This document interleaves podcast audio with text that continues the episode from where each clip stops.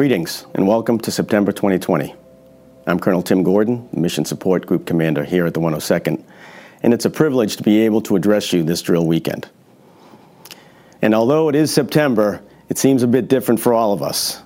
That traditional excitement of the new school year has unfortunately been replaced with concerns about COVID and this ongoing struggle of how to live and work safely during the pandemic. It has certainly been a challenge for all of us. And my heart goes out to any of you who have lost loved ones, who have been sick, or have been caring for those who have been sick. Here at the 102nd, we have been focused over the past six months on how best to mitigate the risks of COVID to all our members, while at the same time working to ensure our readiness posture. It has been a challenging balance, but we are confident that the protocols we've put in place are all critical measures in combating this horrible virus.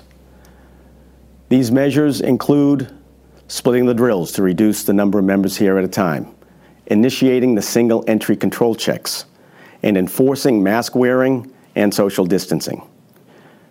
We all need to be vigilant in following these protocols for the well being of our fellow airmen, our families, and our missions.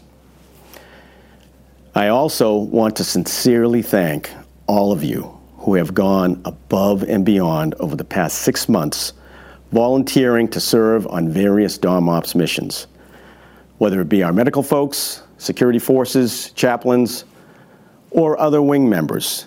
Thank you. Thank you for answering the call.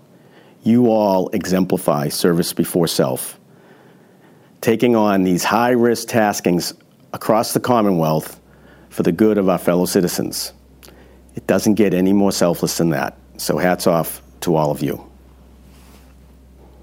I also want to thank all those who have answered the call to deploy and serve overseas as part of our 24 month deployment cycle. These volunteers will be shipping out soon and will be away from home for months. I wish you folks the best of luck and safe journeys. And as many of these DOM ops and deployment volunteers are MSG members, I want you to know that I am extremely proud and humbled to serve as your group commander. And in addition to all of these challenges that I mentioned, this month we have our midpoint UEI inspection. We will have MAJCOM inspectors here on base from September 11th to the 14th, inspecting our readiness and our compliance with the four major graded areas. Many of you will have direct interaction with team members. All of us will have indirect interaction with them. They will observe our military bearing, our dress and appearance, our professionalism, and even our compliance with COVID risk mitigation measures that are in place at the wing. I ask that you all be aware of their presence and show them just how squared away we are as a wing.